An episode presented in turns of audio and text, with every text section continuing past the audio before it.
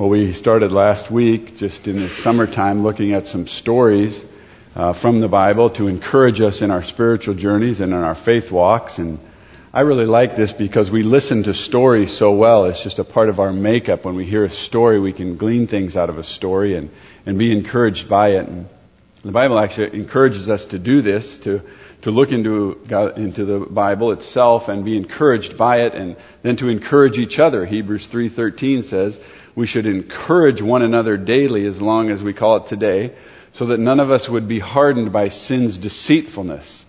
It can be so easy for us, our hearts, to go in the wrong direction in this world.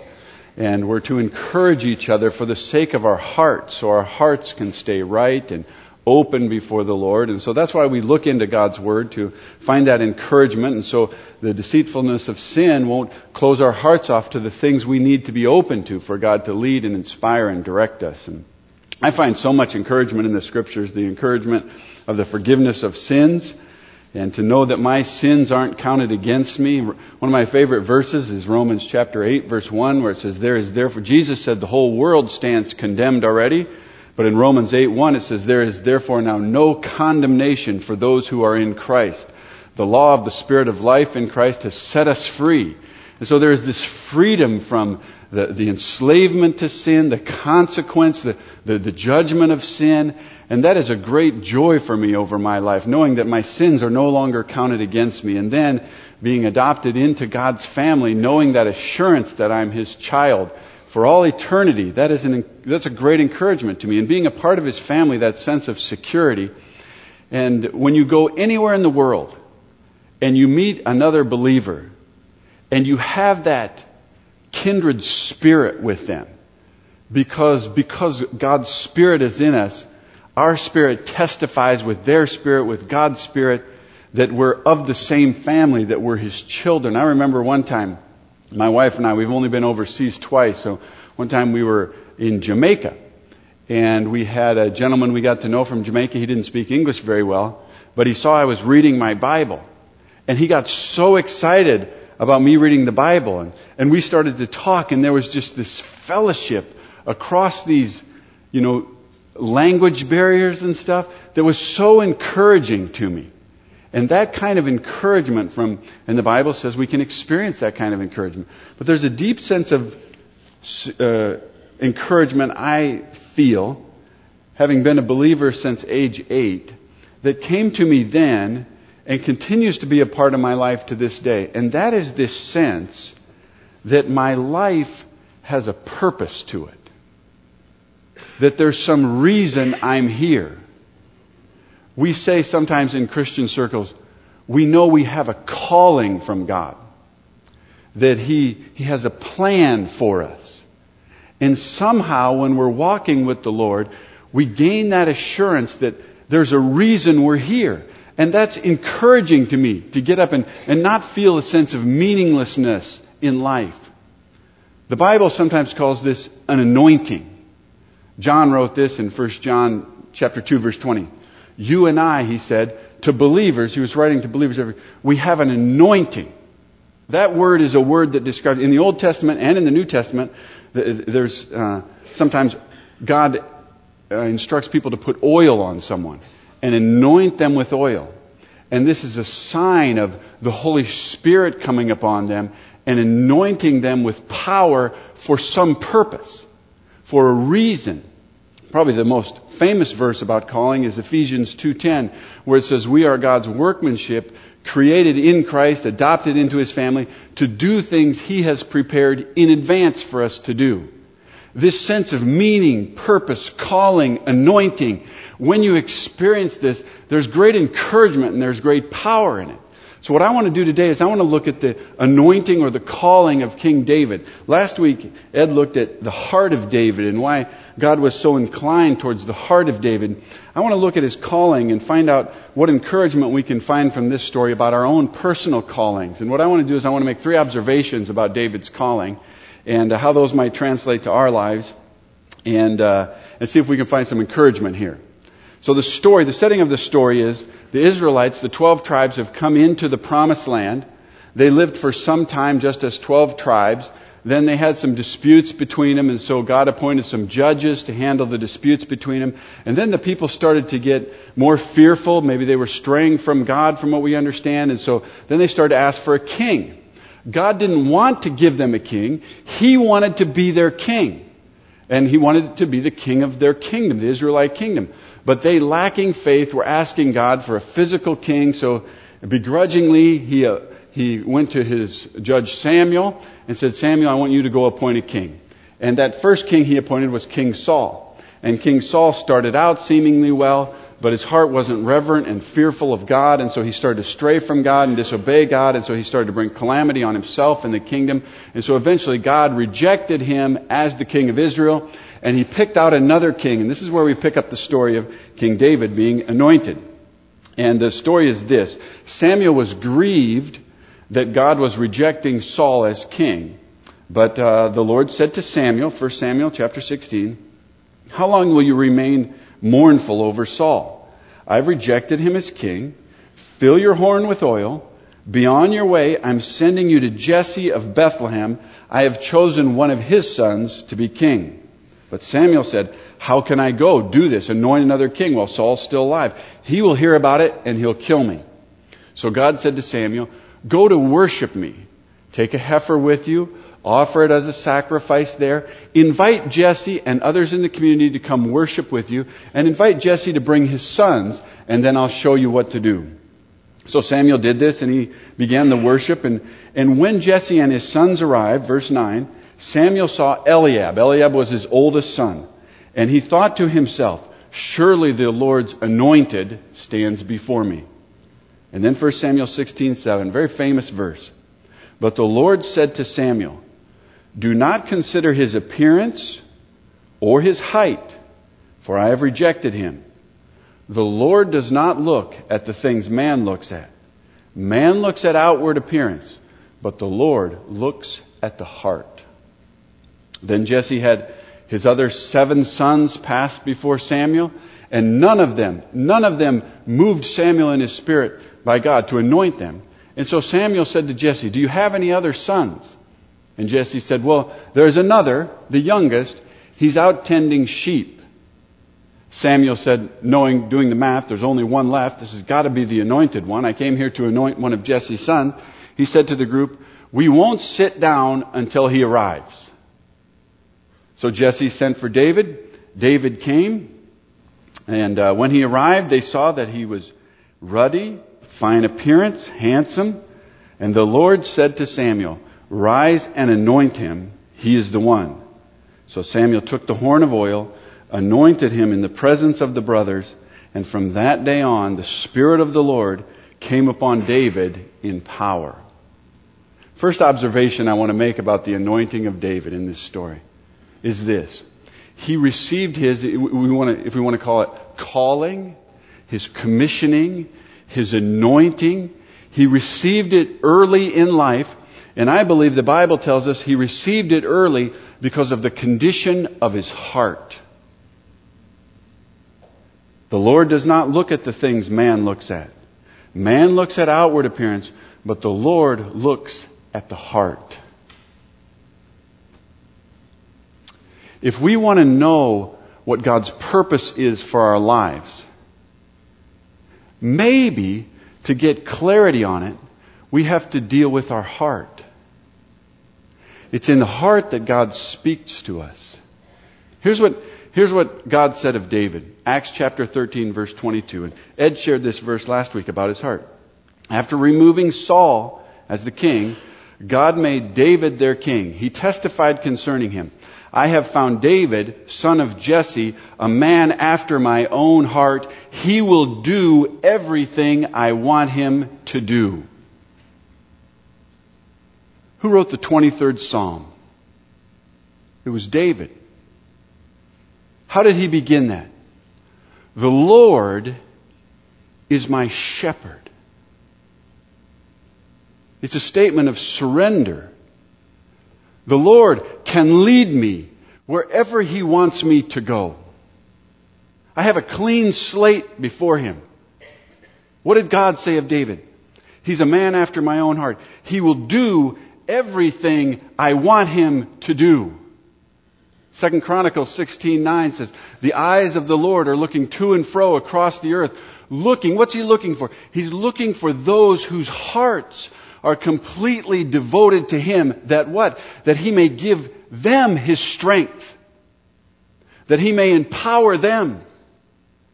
It's a beautiful picture of this in this story. God has looked around and he says to Samuel, I have found one I'm going to anoint as the king. It's David. He's a man after my own heart. I've looked at his heart. He will do everything I want him to do. I want to ask you this morning, is that you? Is your heart like that? When my wife was in high school, she came to faith in Christ and she received what she knows to be the salvation of her soul. She gained that eternal hope, that eternal confidence, and she became a child of God's, and she knew that. But in her upbringing, she had several things that she decided in her heart. When she was younger, her older sister said, You know, someday, she said, I would like to marry a minister. My wife went, What? Why would you want to marry a minister? And uh, her older sister said, Well, it would be so fun. You know, he could preach on Sunday, and I could play the piano and the organ, and then we could be a team in ministry through the week. And my wife looked at her and said, Are you crazy? You would never have a free weekend in your life. You have weddings, you have, sometimes you have funerals, you have to preach on Sunday, and you're on call all the time. I would never want to be a minister's wife. And so she decided in her heart she didn't want to marry a minister early on. And then she, she happens to have this aversion to dirt and camping and cooking outside. And so she had this sense in her heart that she could do a lot of things in life. But one thing she really didn't want to do is go spend time in a third world country. For instance, let's say Africa. She really didn't want to go to Africa. My mom's been to Africa. There's a lot of outdoor cooking there. There's a lot of dirt. And so my wife had these things in her heart. After her sophomore year in college, she was at home at the church she was attending in Des Moines, and the church had a reputation of doing altar calls. And so they would often call people down front to uh, surrender something to God or open their heart to God for the first time. And, and she was there that evening. It was a Sunday evening service. And the minister came to near the end of his message and he gave an altar call for anyone to come receive Christ into their life. And there were a number of people that went down, she said, and she sat there and she was celebrating that in her heart and she knew she was a believer and so she had that assurance. And then, then the minister changed his tune a little. And he said, now if you're here and you're a, you're in God's family, but you've never said to God, I will serve you in whatever way you want me to serve you. I want to give you the opportunity tonight, she said, the minister said, to say to God, whatever you want, I will do it. If God calls you, she says he started to go through a line of things. If God calls you to be a teacher, you'll be a teacher in service to Him. If God calls you to be a plumber, you'll be a plumber in service to Him. If God calls you to be a mother or a father, you'll be a mother or father in service to Him, a husband or wife in service to Him. And then He brought it. If God calls you to go to Africa, to be a missionary, you will go to Africa and be in service to Him. If God calls you into ministry, you will go into ministry of service to Him. And my wife said she sat there in the balcony at that church and her heart started to beat. And she had this little war with God. And God was calling her to surrender her life. God, whatever you want me to do, I will do it. And she said it came to the point where it felt like her heart was beating out of her chest. And so finally she got up and walked down to the front, tears coming down her eyes, and said, God, if you want me to go to Africa, I'll go to Africa. We laugh now because she has this sense in her heart, and I do too, that God was actually preparing her for the grueling calling of being a minister's wife and being married to the likes of me. And such suffering has been a journey for her. But God was wondering, I think, of my wife. Will you serve me whatever I ask? I believe to, to understand what God wants for us, to get clarity on it, we have to just put it all on the table and say, God, here I am. And I think we see this in David's life. Above all else, his son Solomon would write, guard your heart. Don't let it stray from the Lord. Don't clutter it up with other things. Leave it on the altar. Out of it flow the inspirations, the directions, the movements of life from God. First observation is that David's heart was right before God, and so he received his calling early. And then when we look at David's calling, very quickly he was then invited into King Saul's presence to comfort him. King Saul was straying from the Lord, so he was tormented.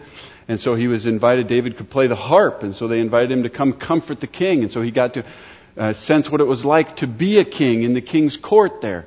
And he started to learn. And then not long after that, his father sent him to the front of the, the Israelite army where his brothers were and said, take some provisions there, give them some food. And when he got there, there was a man named Goliath taunting the army and, and David was moved in his spirit. Now he's anointed as the king. There's, there's God's working in his life and he can't understand why no one can slay Goliath. And so under the inspiration of God, he goes and he slays Goliath and, and then he starts moving into his call even though he hasn't been proclaimed king yet and he faces all kinds of unique circumstances that are unique to his calling, unique challenges that are just, just for him. There's unique, unique opportunities that are just a part of his anointing. Soon Saul became threatened by David and threw his spear at David and tried to kill David. And there was great trauma and, and challenges and circumstances a part of David's call. And I think this is true for all of us. We all have a very unique calling.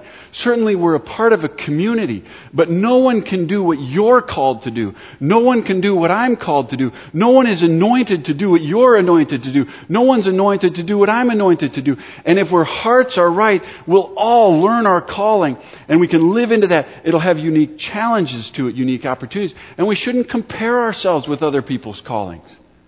At one point in Jesus' ministry, he was talking to Peter, John chapter 21, and he was, he was describing to Peter a little bit of the uniqueness of his call. And he said this, when you were younger, you dressed yourself and you went where you wanted. But here's what he said to Peter, a part of his calling. When you're older, you'll stretch out your hands. Someone else will dress you. Someone will lead you where you don't want to go.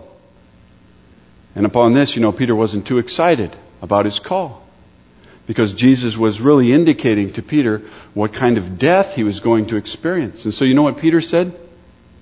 Peter saw John over on the distance and he said to Jesus, well, well, what about John? What about his calling? And you know what Peter, Jesus said back to him? If I want him to remain alive until I return, what is that to you? What is John's calling to you? And then he said right to Peter, you must follow me. You must live out your calling before me. You'll be accountable for your anointing, not for John's. And so it is with you and I, and so it was with David. He had a unique calling, totally unique to him, and so do we. And the third observation I want to make comes later in David's call. David has been living out his call. He's come to kingship, he never lost a battle as a king. The anointing and the power was upon David, and, and he was he never lost a battle. And uh, just after the story Ed recounted last week, we go to 2 Samuel chapter 11, and I want to read this to you. This has this has haunted me for a number of years. In the spring, it says, David is king, he's in his castle, they spend the winter, the kings, they don't battle that much in the winter time. But in the spring, and listen to what it says, at the times when kings go off to war. Part of the duty of David's calling was as king to take his, his men into battle and protect the Israelites. And they would go to war in the spring and just check on where the borders were and, and how things were and if they were under threat in any way. So it says in the spring, at the time when kings go off to war, this would be like in the spring when farmers go out to plant. Or in the fall when farmers go to harvest, or in the fall when teachers go back to teach, or in the morning when the doctor gets up to go to work, in the spring when kings go off to war, David sent Joab. He sent him out with his men, the king's men, and the whole Israelite army. They destroyed the Ammonites and they besieged Rabbah. But here it is. But David remained in Jerusalem. Twice it says it. This is the famous story of David and Bathsheba later in his life. Do you know that the greatest setback in David's life, observation about his call, the greatest setback in David's life occurred when he shrunk back from the duties of his call. Why did he stay home? We don't know. Maybe he was just enjoying some of the perks and privileges of his position. Maybe he just said, I'm king. I don't have to go. I'll send them. Maybe he was worn out. He hadn't stewarded his time well and he was tired. Maybe he was just being lazy. Whatever we read in the next verse, he wasn't being that responsible. It says, one evening, David got up from his bed. I wonder if he'd been in bed all day. One evening, David got up from his bed and walked around on the roof of the palace. From the roof, he saw a woman bathing. The woman was very beautiful. So David sent someone to find out about her. And most of us probably know the story. This was Bathsheba. And David fell into sin with Bathsheba, and Bathsheba became pregnant, and she was the wife of one of his soldiers, and so David had his soldier killed at the front lines. And when David shrunk back from the duties of his call, the temptation of sin started to overcome him, and he started to dig deeper and deeper into his life. I believe he shrunk back, and he, he knew it. And he wasn't feeling good about himself. And so sin started to look more pleasurable. He needed some relief. And so he sinned with Bathsheba and then he became afraid and guilty and he dug himself deeper and God came to him and the rest of his life. Not only he suffered, but so did the kingdom of Israel because he wasn't faithful to the duties of his call. I share this story with you for encouragement. We're to encourage one another daily so that none of us would be hardened by sin's deceitfulness. Wherever you're at today, I think you could find some encouragement from David's story. If you don't know what God wants you to do in life, maybe you need to do some heart work and say, God, here I am. And spend some time confessing and getting right before the Lord and getting your heart open to Him if you're on your journey and you're finding that you think your challenges are totally unique to you and you don't know how to handle them, and maybe you could take some encouragement and comfort from David or from anyone who's ever walked with God in just knowing all of us have totally unique challenges that God knows about and He can help us walk through and He can empower us through if we live by faith in Him. Or maybe you're in your journey a ways and you've been buying into this American mindset I've done my duty, I've paid my dues. Maybe I'll just sit back for a time. And if that's you, could I encourage you with the life of David? If it's springtime and you're supposed to be off to war, go to war. If there's something you know you should be doing and you're not doing it, the Bible says, to them, even that is sin. And when you don't do what God calls you to do and you shrink back from it, other sins will become more attractive to you. And if you buy into that, you may suffer immensely, and so may those around you. So if you're late in your journey, don't quit living out your call and your anointing before God. Let's pray together. Father, I thank you for your word. I thank you for the story of David and how he was faithful to you and he started so strong. And his heart was so surrendered to you, and we can learn from that, Lord. And, and I would guess all of us in this room would want to declare you as our shepherd. And we could be, we want to be your sheep and we want to be open. And if there's some who, here who aren't this way, Lord, help them come to you to that point of saying, I will go wherever you want me to go, Lord. I'll do whatever you want me to do. And then those of us that are in our journeys and find unique challenges and circumstances we don't know how to handle. I pray that you would encourage us by your Spirit within us. Give us faith. Give us hope. And then help us persevere in the duties of our call to honor you so we at the end of our days could hear that well done, good and faithful servant. We pray it in Christ's name. Amen.